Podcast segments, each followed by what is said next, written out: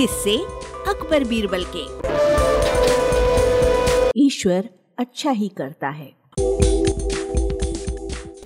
बीरबल एक ईमानदार तथा धर्म प्रिय व्यक्ति था।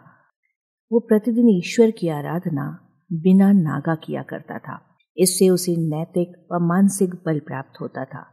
वो अक्सर कहा करता था कि ईश्वर जो कुछ भी करता है, मनुष्य के भले के लिए ही करता है। कभी कभी हमें ऐसा लगता है कि ईश्वर हम पर कृपा दृष्टि नहीं रखता। लेकिन ऐसा होता नहीं।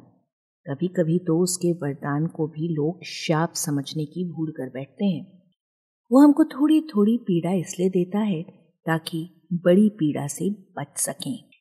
एक दरबारी को बीरबल की ऐसी बातें पसंद नहीं आती थी। एक दिन वही दरबारी दरबार में बीरबल को संबोधित करते हुए बोला, देखो देखो, ईश्वर ने मेरे साथ क्या किया। कल शाम को जब मैं जानवरों के लिए चारा काट रहा था तो अचानक मेरी छोटी उंगली कट गई।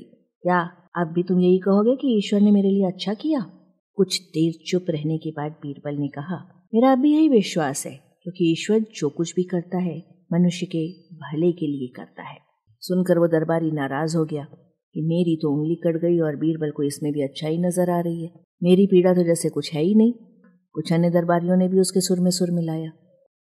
तभी बीच में हस्तक्षेप करते हुए बादशाह अकबर बोले बीरबल हम भी अल्लाह पर भरोसा करते हैं। लेकिन यहाँ तुम्हारी बात से सहमत नहीं।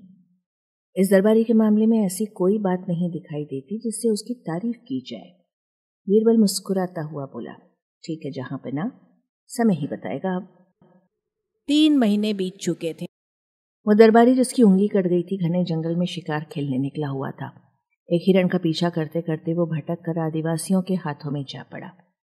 वे आदिवासी अपने देवता को प्रसन्न करने के लिए मानव बलि में विश्वास रखते थे, अतः वे उस दरबारी को पकड़कर मंदिर में ले गए, बलि चढ़ाने के लिए।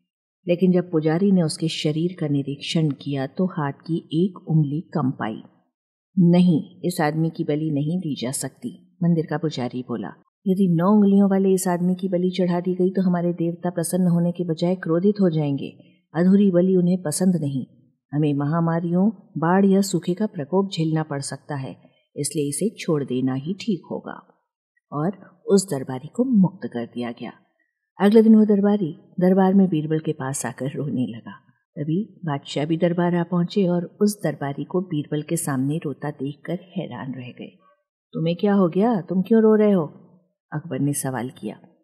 जवाब में उस दरबारी ने अपनी आम बीती विस्तार से कह सुनाई। वो बोला अब मुझे विश्वास हो गया है कि ईश्वर जो कुछ भी करता है, मनुष्य के भले के लिए ही करता है। यदि मेरी उंगली न कटी होती तो निश्चित ही आदिवासी मेरी बलि चढ़ा देते। इसलिए रो रहा हूँ मैं। लेकिन ये आँसू खुशी के हैं। मैं खुश हूँ क्योंकि आज मैं ज़िंदा हूँ। बीरबल के ईश्वर पर विश्वास को संदेह की दृष्टि से देखना मेरी भूल थी। अकबर ने मंद मंद मुस्कुराते हुए दरबारियों की ओर देखा, जो सिर झुकाए चुपचाप खड़े थे। अकबर को गर्व महसूस हो रहा था कि बीरबल जैसा बुद्धिमान उसके दरबारियों में से एक है। वाचक स्वर संज्ञा टंडन, अरबा की प्रस्तुति।